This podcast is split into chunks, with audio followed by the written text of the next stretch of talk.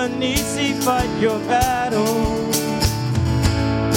Jehovah Nisi, fight your battles. Jehovah Nisi, fight your battles. Jehovah Nisi, fight your battles. Jehovah Jireh, meet your needs.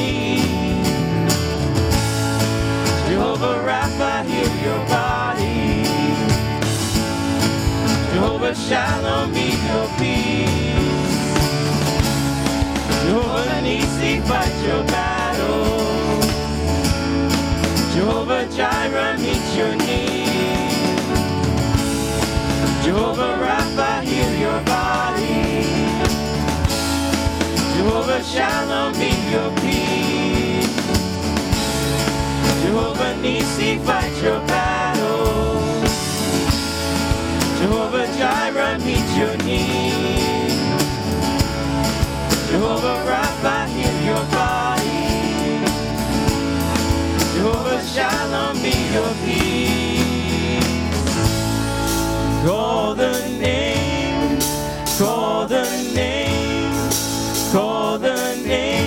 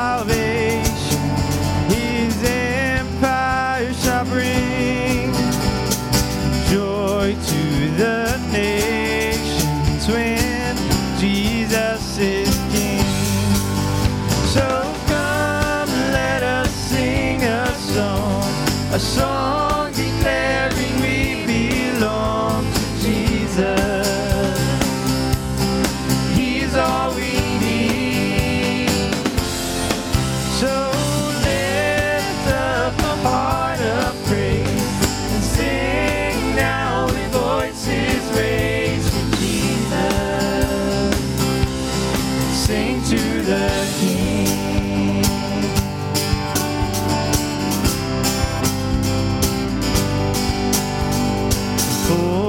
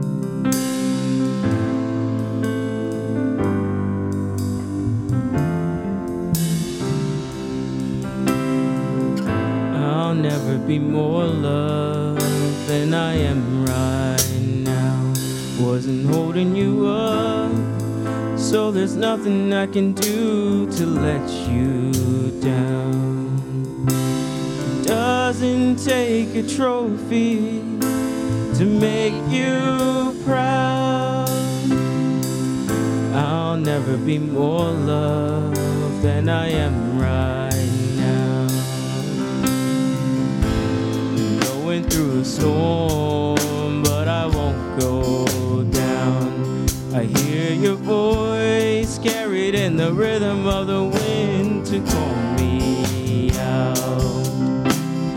You would cross an ocean.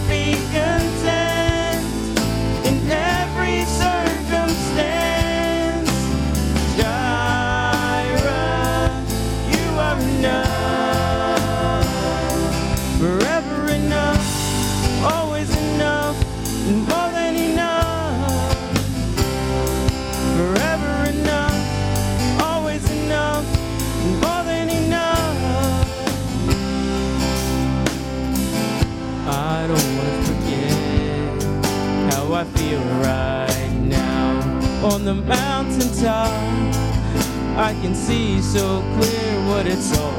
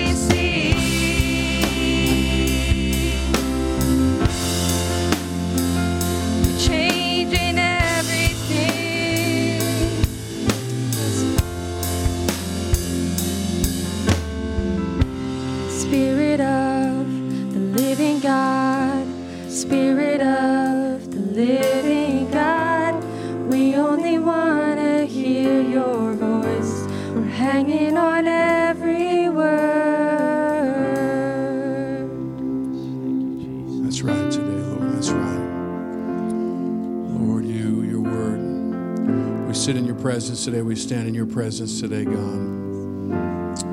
Lord, we sense your nearness, your closeness. Lord, it's your word that brings us life. It's your word that brings us life. We honor you today, Spirit of God. We honor you. We worship you. We thank you for today. Jesus. Lord, I thank you for this moment right now. God, I thank you for that title of that song or the lyric that said, Jireh, you are enough. Provider, God, our provider, you are enough. So many times in our lives, we, we think there are other things that are going to be enough, but you, in and of yourself, are enough for every person in this room today. You, in and of yourself, are more than enough for every person, every dilemma, God, every need every, every deficiency, every confusion, every sickness, every illness. God, you are enough. And we look to you today, Jireh. We look to you today. And we honor you. We give you worship and praise for all that you are, for all that you do. Lord, in this place today, let the name of Jesus, let the power of his Spirit rule and reign. And Lord, we'll say thank you, trusting you, believing you in the mighty name of Jesus. And everyone said, Amen. Amen. It's so good to see you this morning. Welcome to Praise Assembly. And uh, we're just so glad to have you here. Let's take a few moments and greet the people around you. God bless you today. Well, again, welcome to Praise Assembly. It's so good to see you here today. And if you are our guest today, if you could fill out our Connect card. See, for those of you that come here every week and you hear me say this same announcement, but you hear me say it all the time. If you're a guest here, you don't know this. So if you could complete this Connect card, and at the end of our worship service, bring it out into our lobby, and we have our guest services desk there. Hand that in. They have a gift for you. And uh, we would just greatly appreciate if you could do that for us. Maybe it's your second or third time you've never done that. That would be a tremendous help to us, and we would greatly appreciate it. So, as the ushers come and are prepared to, uh, to receive our offering today, how many like Anybody here like salads? Maybe just a couple of like ah rabbit food. Yeah, not if you add a bunch of good stuff in it, right? Then it's not rabbit food. And uh, you know, one of the one of the ones we have at, at our home is uh, Newman's Own Newman's own, Paul Newman. I mean, for some of you that are younger, you're like, who in the world is Paul Newman? Did he walk, walk with Jesus? Yeah, he probably did.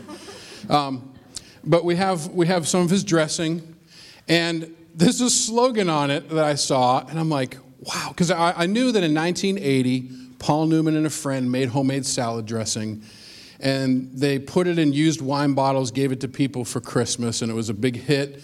And then he decided, boy, why can't we just make some of this? And then uh, all the proceeds go to, to, to just charities and different things. And, um, and I think to date, uh, they're at like 600 million or something like that towards charities from his dressing line. But the slogan on here says this Let's give it all away. Let's give it all away. I mean, I read it and I was kind of like blown away. Let's, let's give it all away. And when you think about that attitude, uh, Jesus tried to convey that to this rich young man who had done the right things all his life. And he asked Jesus, How can I be perfect? And once he fulfilled all the other things that Jesus had mentioned, then he, Jesus said to him, Go sell all you have, and you'll have treasure in heaven. Then come and follow me. And that's what Jesus said to that one specific man because he knew what was in his heart, he knew what was going on. But what a message for all of us that giving needs to be an attitude that is kind of like this in the sense of let's just do everything we can. Let, us let's, let's give it all away. And that's when, uh, when we worship here this morning in our giving, we have an opportunity to give with that same spirit of God. I'm just going to be generous. I'm just going to give of myself everything. And so, as we give and, and, and worship today, uh, I just pray that that becomes more and more our heart, our attitude. Lord, thank you for today. Thank you for the opportunity we have to be able to worship you in this powerful, life giving way. I pray you'd bless this offering. And Lord, uh, everyone who participates in it, let there be a renewed joy, a renewed excitement about giving ourselves away. In Jesus' name, amen.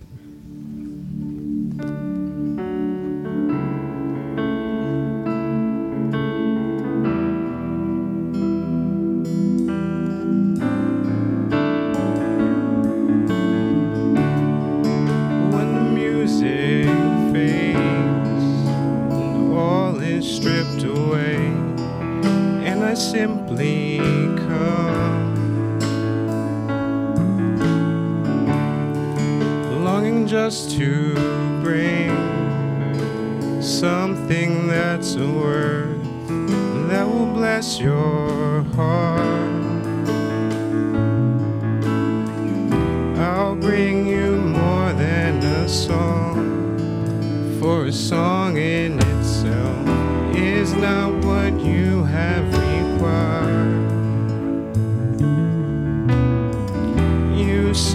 much deeper within through the way things are.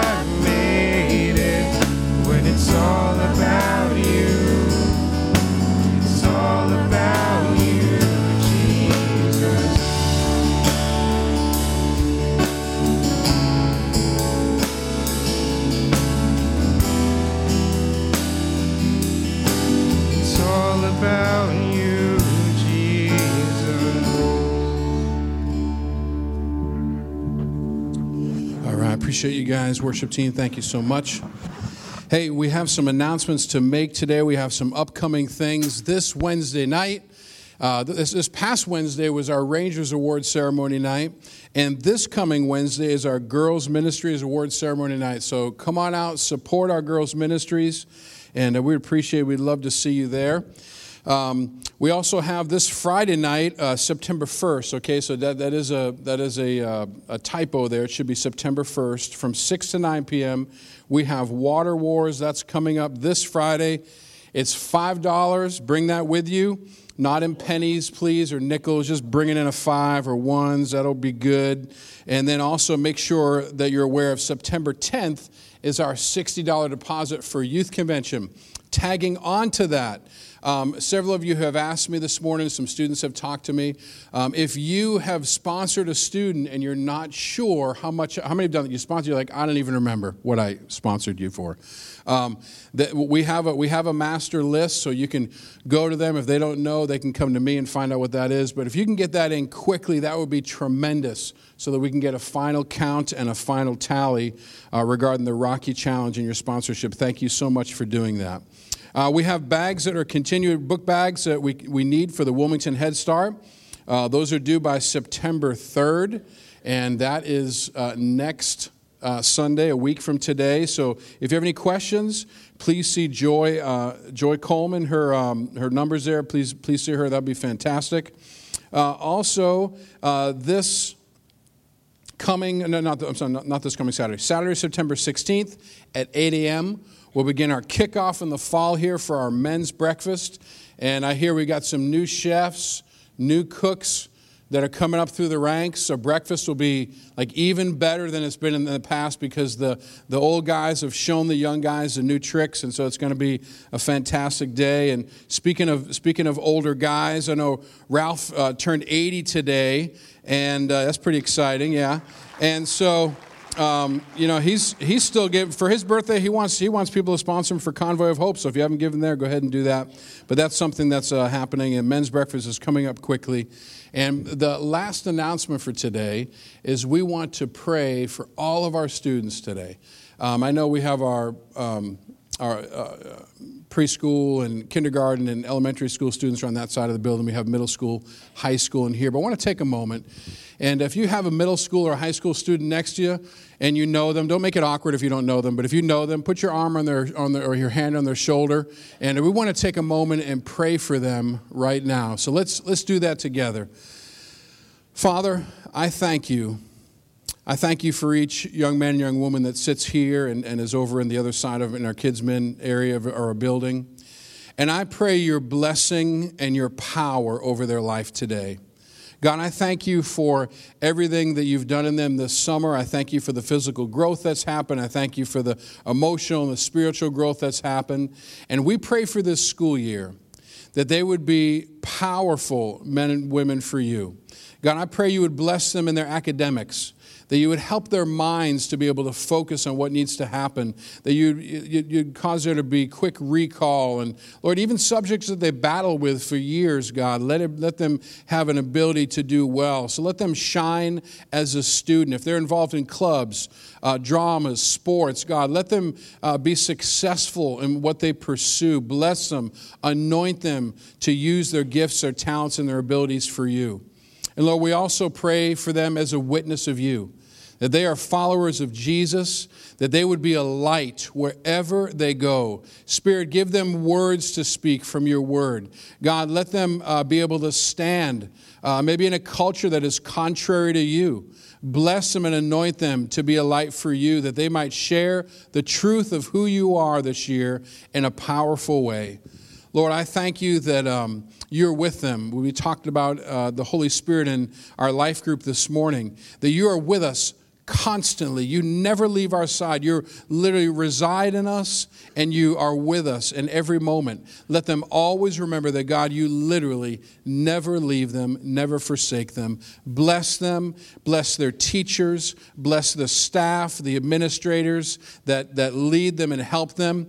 God, let there be a mighty revival among uh, middle school and high school students around our state.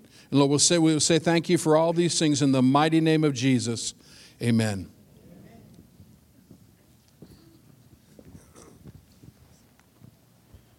Well, thank you, Pastor Hans. He said, let's give it all away, and it was sitting right between he, he and I. So, and I have no idea the last time you had something green, so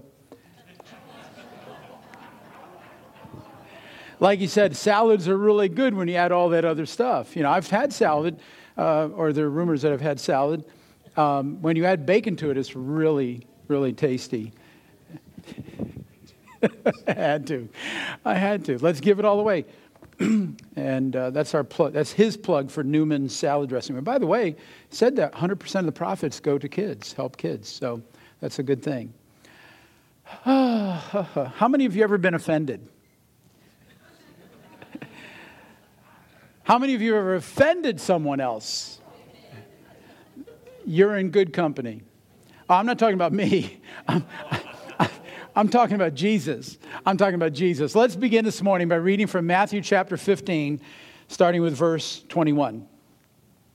Matthew 15, verse 21. Leaving that place, Jesus withdrew to the region of Tyre and Sidon. Canaanite woman from that vicinity came to him, crying out, Lord, son of David, have mercy on me. My daughter is demon possessed and suffering terribly. Jesus did not answer a word. And so his disciples came to him and urged him, Send her away, for she keeps crying out after us. And he answered, I was sent only to the lost sheep of Israel. But the woman came and knelt before him. Lord, help me, she said. And he replied to her, He said, It is not right to take the children's bread and toss it to the dogs. Yes, it is, Lord, she said. Even the dogs eat the crumbs that fall from their master's table. Then Jesus said to her, Woman, you have great faith. Your request is granted. And her daughter was healed at that moment. And I want us to read from a, a, parallel passage where the same event is recorded in the Gospel of Mark. Listen to this Mark chapter 7, verse 24. Jesus left that place, went to the vicinity of Tyre. He entered a house and did not want anyone to know it, yet he could not keep his presence secret. In fact, as soon as she heard about him, a woman whose little daughter was possessed by an impure spirit came and fell at his feet. The woman was a Greek born in Syrian Phoenicia. She begged Jesus to drive the demon out of her daughter. First, let the children eat all they want, he told her, for it is not right to take the children's bread and to toss it to the dogs. And Lord, she replied, even the dogs under the table eat the children's crumbs. Then he told her, For such a reply, you may go. The demon has left your daughter. She went home found her child lying on the bed and the demon gone. Father God, we thank you for this incredible event. And Lord, we thank you that it's not exclusively something first century, but this kind of power is always available for us. I thank you, Lord, for your power over all things, for your authority over all things. And I thank you, Lord, for your word for us today. Lord, as we study Jesus, that we'd see him more clearly, that we'd, that we'd realize who he really is. And Lord, I pray that you do that you do everything you can through us to help others to come to know him. And we ask all this in Jesus' name. Amen. Amen. So, again, this morning, we're going to continue in this series, Jesus Said. And what Jesus said in this passage is truly, I think, quite unique. Obviously, what we've just read seems to display to us a very different side of the Jesus whom we usually think about or imagine or picture in our minds. We usually think of Jesus being incredibly kind and docile, always accommodating, forever gracious, don't we? And of course, in, in, in, in the end of this story, he does perform a miracle here for this woman, and this little girl does get released from her demon possession. And usually, when this passage is preached, if you think back in the past, the emphasis is usually upon the faith and the perseverance of the Syrophoenician woman. That's usually the story about this story. This woman is usually the focus of, of, of, this passage when it's preached. And certainly she is an incredible example for us in that we should never give up asking of God. She was persistent. She persevered. She was not going to go away empty handed. This woman was determined. She's an excellent example of perseverance. But this morning, I want us to look at these verses a little differently. I want us to look and notice Jesus himself. Let's just put the woman to the side for a moment. Just focus on Jesus. If we really focus on his response to this woman in great need, if you look at his response, I'm telling you, he looks, in, in this passage, he looks cruel, uncaring, cavalier. He looks, I mean, this is offensive. And what I want to suggest to you this morning is that the reality is that many of the things that Jesus did during his earthly ministry at times seemed offensive. And then I also want you to consider how he is a person as a, as a person could sometimes be considered offensive. In John chapter 15, verse 18, Jesus stated how the world hates him. Uh, he, it was, you know, the context was the world's going to hate you because they hated me first. And if you think about that, the world hates him in general for no specific reason. I mean, what, what did Jesus do that was so bad?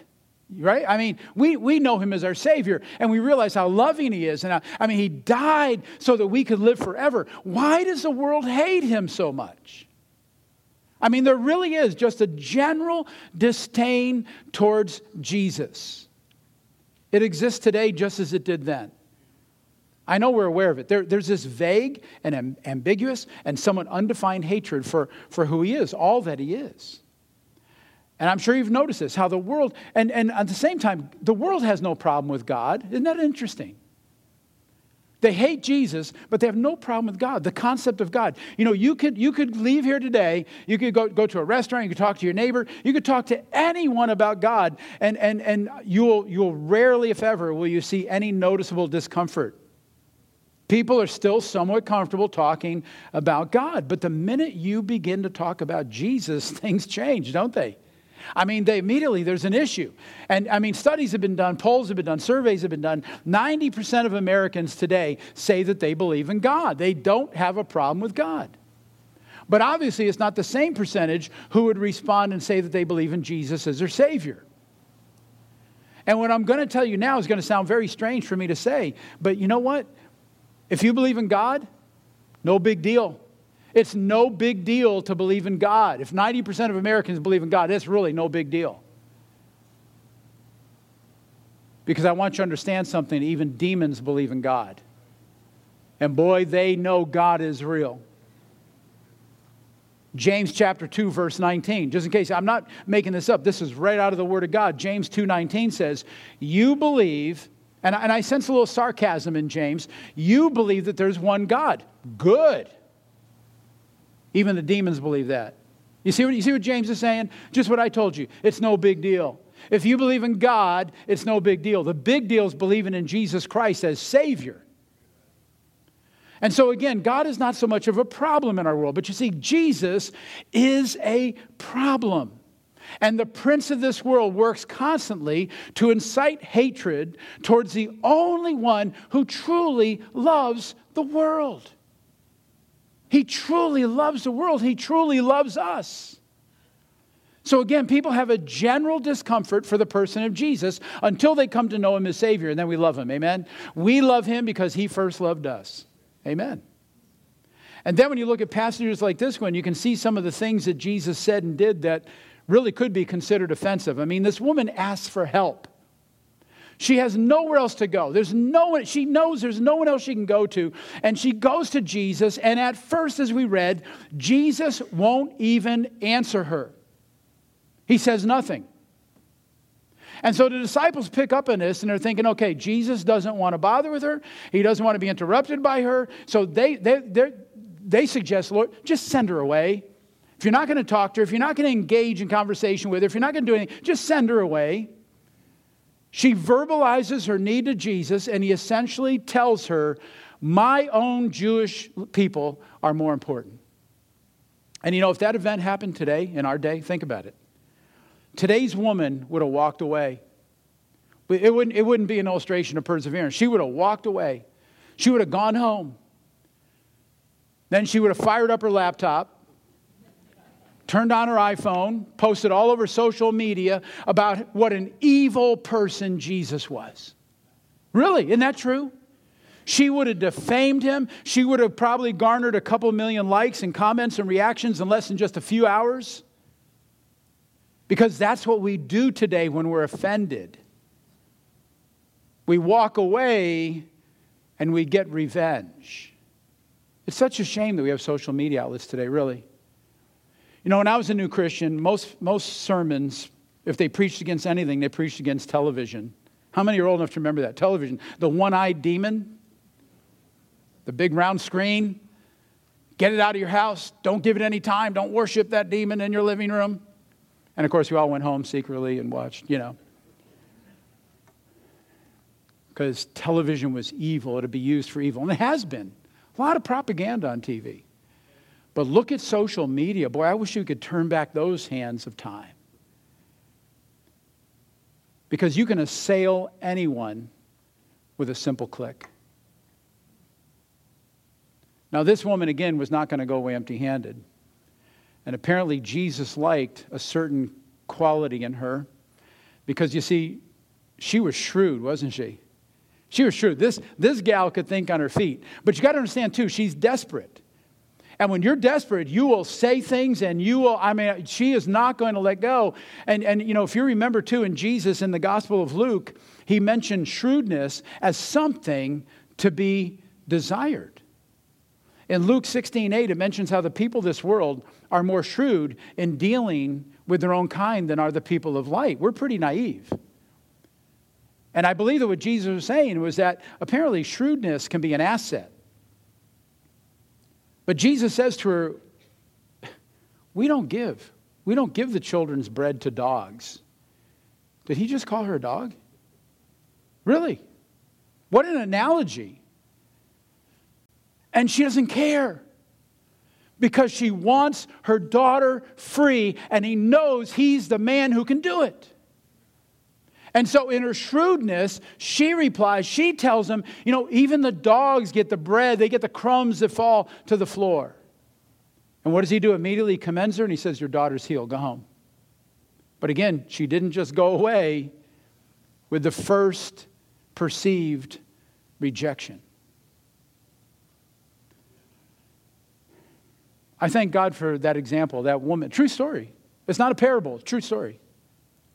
I thank God for that illustration because it reminds us that we do need to persevere. We need to keep going to God and saying, Lord, I need you to do something. When you really need something done, you need to go to Him, not look to every other option, and go to Him. And even if you feel as though maybe, maybe God's, you know, he, He's not interested in your problem right now, you got to trust me, He is. He sympathizes with our weakness. He is that great high priest who sympathizes like no one. Maybe I should, I should, the Bible uses the word sympathize, but empathizes with us deeper than that. He knows our needs even before we speak them. It's all in the word. But you know, some people do get offended and they leave. They leave him. And I want us to take a look at the sixth chapter of John. You have got to see this. You've got to see this. The verses that we're going to read next have a lot of red letters because Jesus is telling the Jews that he's going to become a sacrifice for them. He's going to become a sacrifice for the sins of man. And he tells them through, an, through this analogy of flesh and blood that sinners need to have an intimate relationship with him, a deep communion with the Savior, or they're not going to get into heaven. They need to have a real intimacy with Jesus as the Son of God and God in order to receive eternal life. And we're going to pick up reading at John 6, verse 52. Look at this. Then the Jews began to argue sharply among themselves How can this man give us flesh to eat? And Jesus said to them, Very truly, I tell you, unless you eat the flesh of the Son of Man and drink his blood, you have no life in you. Whoever eats my flesh, and drinks my blood has eternal life, and I will raise him up at the last day. For my flesh is real food, and my blood is real drink.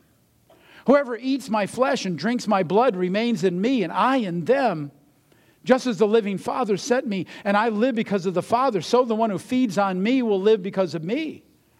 This is the bread that came down from heaven. Your ancestors ate manna and they died, but whoever feeds on this bread will live forever. He said this while teaching in the synagogue at Capernaum. And then, verse 60, on hearing it, many of his disciples said, This is a hard teaching. Who can accept it? I mean, think about this. He's telling them, You've got to eat me. Cannibalism. And his disciples, who can accept it? Verse 61 Aware that his disciples were grumbling about this, Jesus said to them, Does this offend you? Then what if you see the Son of Man ascend to where he was before? The Spirit gives life, the flesh counts for nothing. The words I've spoken to you, they're full of the Spirit and life. And yet there are some of you who do not believe. For Jesus had known from the beginning which of them did not believe and who would betray him. He went on to say, This is why I told you that no one can come to me unless the Father has enabled them.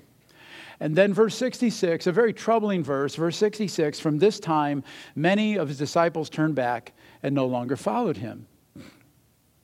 Now he knew, and the Jews of his day knew, that eating or drinking blood was forbidden. That, that was not kosher. It was in, it's in the Levitical laws. It's back in the, uh, the, the Pentateuch. It's, it's there. You don't eat. So Jesus is not teaching heresy. He's teaching through an illustration. That if you want to be intimate with me, it's got to be that close.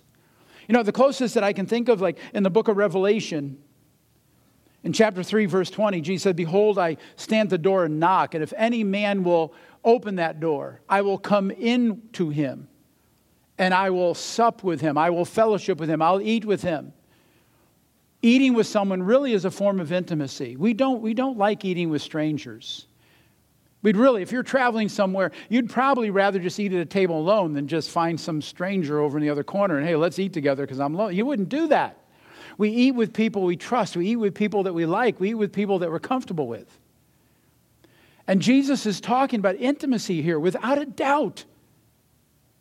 And that very last verse, it says, He said all that to tell them that you've got to have an intimate relationship with me to live forever. Verse 66 From this time, many of his disciples turned back and no longer followed him. They gave up. Uh, unlike the other, the woman, the Syrophoenician, who wasn't even of Jewish origin. She didn't have a Jewish heritage. She was a Canaanite. She was heathen. She wasn't going to give up. She wanted things to be made right in her life. She wanted her daughter healed. They write them off. They write them off. They're done with Jesus. And all Jesus did was speak truth to them. But they're offended and they turn away. Now, you know, we all know, I hope you know, Jesus is not speaking literally here. He really is using that illustration.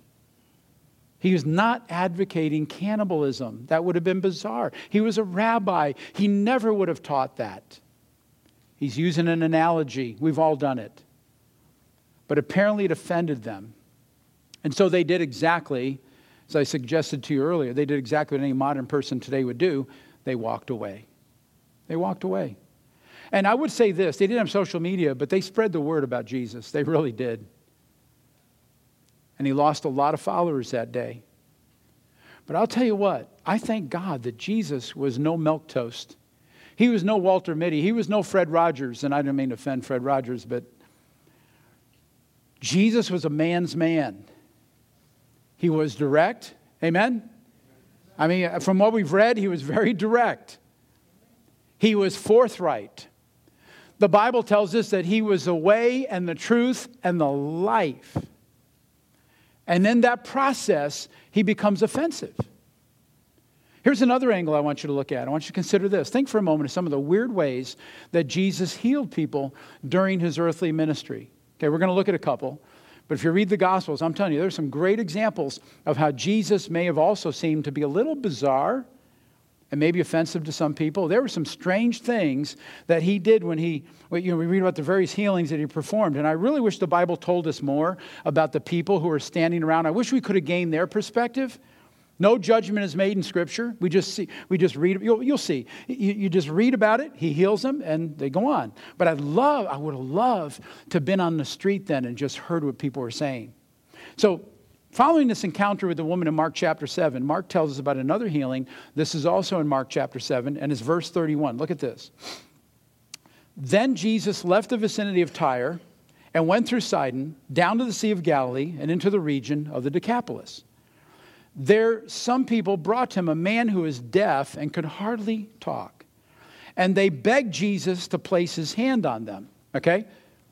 See, they, they, they please, Jesus, just touch him. That's not what Jesus did. It says, after he took him aside away from the crowd, Jesus put his fingers into the man's ears. Does anyone here enjoy that? I mean, really, just a thought of it. It's like nails on a blackboard, you know? Just, that kind of just gave me a chill. Really, you don't want someone putting their fingers in your ears. Then he spit and he touched the man's tongue. Fingers are in ears, and he takes at least one finger and touches his tongue. And he looked up to heaven, and with a deep sigh, he said to him, Ephphatha, which means be opened. And at this, the man's ears were opened, and his tongue was loosed, and he began to speak plainly. Wouldn't you have loved, I, if, there were any, if there were any observers there, I would have loved to heard what they thought, because I know what I'm thinking. This is crazy. Next chapter, Mark, Mark chapter 8, verse 22 says, They came to Bethsaida, and some people brought a blind man, begged Jesus to touch him. He took the blind man by the hand, led him outside the village, and when he had spit on the man's eyes, now please, I would never do that to you. Don't ever. This is, this is written here, folks. It's real. When he had spit on the man's eyes, and put his hands on him, Jesus asked, Do you see anything? I'd be ready with a response. Yeah, I see your saliva dripping all over my cornea. He looked up and said, I see people and they look like trees walking around. Now that's kind of strange too. Really? Jesus Okay, spit on his yeah, he spit on his eye. We know that. But he he prays for his healing and the man is not healed perfectly. He sees people as trees walking around, they're blurry. So once more, Jesus put his hands on the man's eyes. Then his eyes were opened, his sight was restored, and he saw everything clearly. I, I don't know why it was a two step process. I don't know. I don't know why.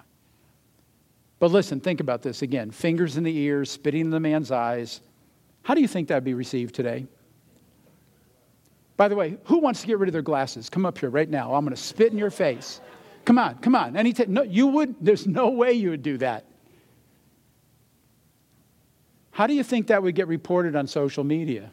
And my message isn't about social media today, but you know, there would be a million different comments and opinions, wouldn't there? Absolutely. Absolutely. You remember Jesus being criticized for healing a man? He had a deformed hand, and Jesus was criticized, ostracized, because he healed him on the Sabbath. I mean, how could he do such a thing? This is God's holy day. I mean, can't the man wait 24 hours? Can you imagine? I mean, there, there's a neat little verse found in Romans chapter 9, 33rd verse. Listen to this. And in this, in this one verse, it's the Holy Spirit who urges the Apostle Paul to describe Jesus for who he really was, okay? And I want you to see this. Two different translations. Romans 9:33, first the New International Version, says, As it is written, see, I lay in Zion a stone that causes people to stumble, and a rock that makes them fall. And the one who believes in him will never be put to shame. So there's actually a contrast here. He's a rock that some people are going to stumble over and they're going to fall, they're going to be crushed. Others are going to put their trust in him and they'll never be put to shame. And then the same verse from the King James Version says it this way As it is written, Behold, I lay in Zion a stumbling stone and a rock of offense. Jesus was offensive. But whosoever believes on him shall not be ashamed. And you know, the Apostle Peter said the same thing in 1 Peter chapter 2 that Jesus was a rock of offense to the unbelieving. Remember, I started this message how, again, the world has no problem with God. You can talk to anybody about God, and they're not, they're not going to fight you on it. They will feel comfortable with it. But if you start going towards Jesus, you know, then things get a little bristly. So what this verse is telling us Romans 9:33, 1 Peter chapter 2, is that Jesus to some people will be an offense. He'll be a stumbling stone. The, the biblical Greek word here for that stumbling stone is the word scandalon. Scandalon. It's, the English word is scandal. That's where we get our English word scandal. To some people, he will always be offensive. But to whosoever believes in him, they will never be put to shame. What this one verse tells me is that an offense, really any offense, is always based upon perspective. Has Jesus ever offended? I mean, as a Christian, as a follower, as a disciple, as a follower of Christ, is Jesus offensive to you? Of course not. Of course not, because you know him. You know he's not offensive. That's your perspective. But for someone who has no relationship with him, he is offensive because his spirit brings conviction. When we're around Jesus, we realize we have a long way to go, even as Christians. We have a long way to go before we measure up. But to the non Christian, it's not comfortable. It's just not comfortable. And it's not supposed to be comfortable because he does remind us of our imperfection, our fallenness, our great need for forgiveness of sin. But he's right there. He's right there, ready to give it. So, offense, any offense, any offense, if you've ever been offended by someone, it's probably your perspective. If you're looking for offense, then you're going to find it. Amen? If you're looking for it, you're going to find it. Have you ever said something to someone? Then a little while later, I mean, I've done this. I've said something just jesting, just joking. Maybe I shouldn't use jesting. That's kind of like that's a biblical word. I'm just joking with somebody, left here, got in the car, got halfway home, and I think, oh my Lord, why did I say that? And I really couldn't wait to get home, get on the phone, call them up, apologize. And you mention what you said, and you apologize for it, and they don't even recall you saying it. Has this happened to you, right? I'm not the only one. And they admit, even after you tell them what you said, they didn't hear it. They didn't hear it. You should have just shut up. But they didn't hear it. and then you told them what you said, and they're still not offended by it. That's great. But somehow it bothered us because we felt like we were misunderstood. That happens, right? Look, I know it's still summer, but you can say amen. I mean, you know, September's coming next Sunday. This is what I'm, this is what I'm talking about when I talk about perspective. It's all about perspective. Over the years, I've had people accuse me of singling them out in sermons, accusing me of trying to embarrass them over something in their lifestyle. And you know, that's, that's, that's one of the reasons why years ago. Now, right now, we're on this topic of Jesus said. But generally, you know my preaching style. It's expositional. I pick one book of the Bible and I go through that book chapter by chapter, verse by verse. And the beauty in this is if on any given Sunday you're here and you feel like I have targeted you. Oh no, this isn't a shotgun. I don't know what I don't know what a sniper rifle sounds like. I guess it doesn't make that noise.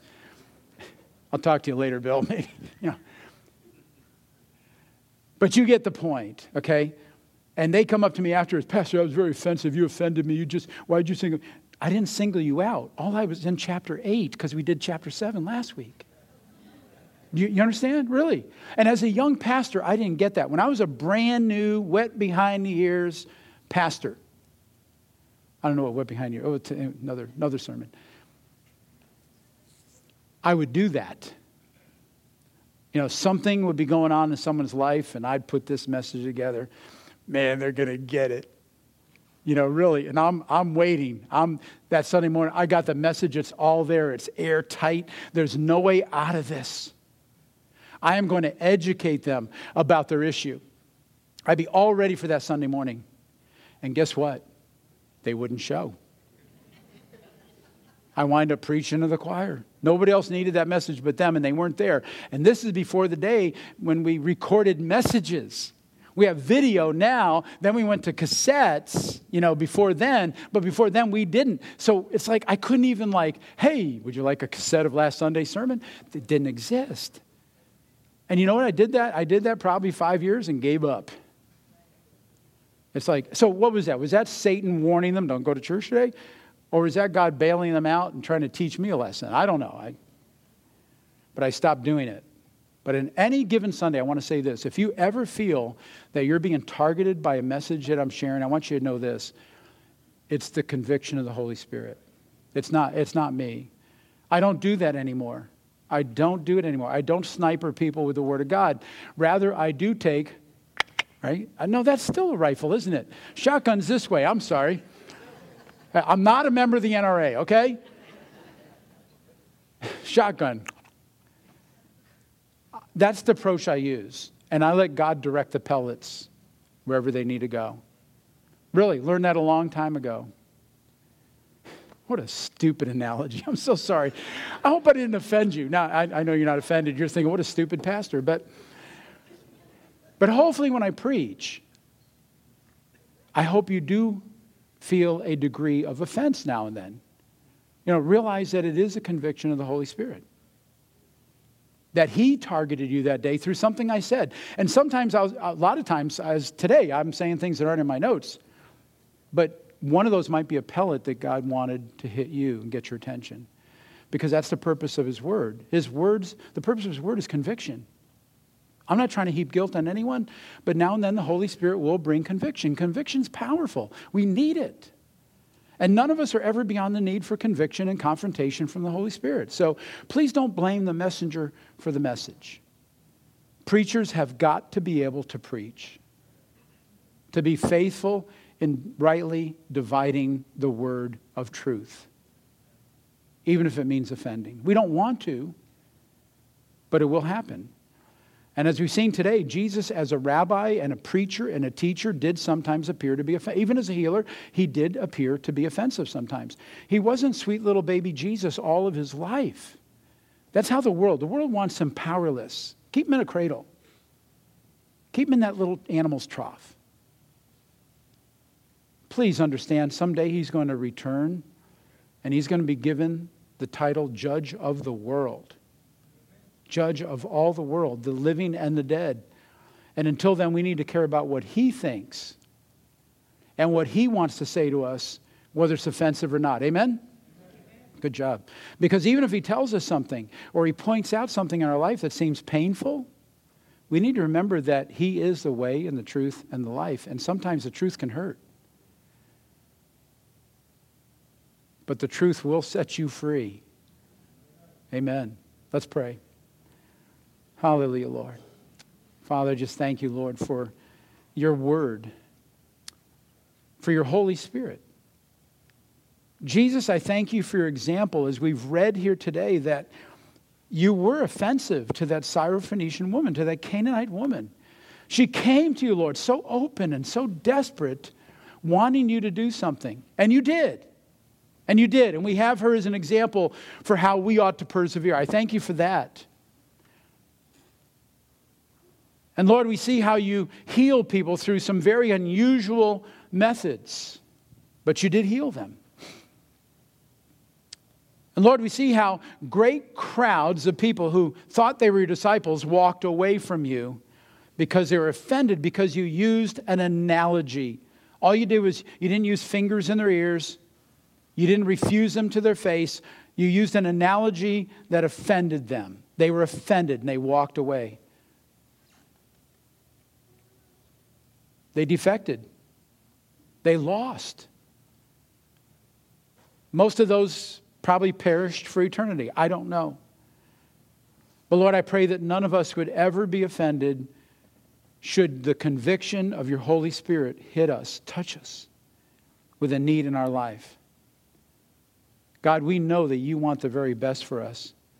You want deliverance for those who are demon possessed. You want healing for those that can't see or speak or hear. That's who you are.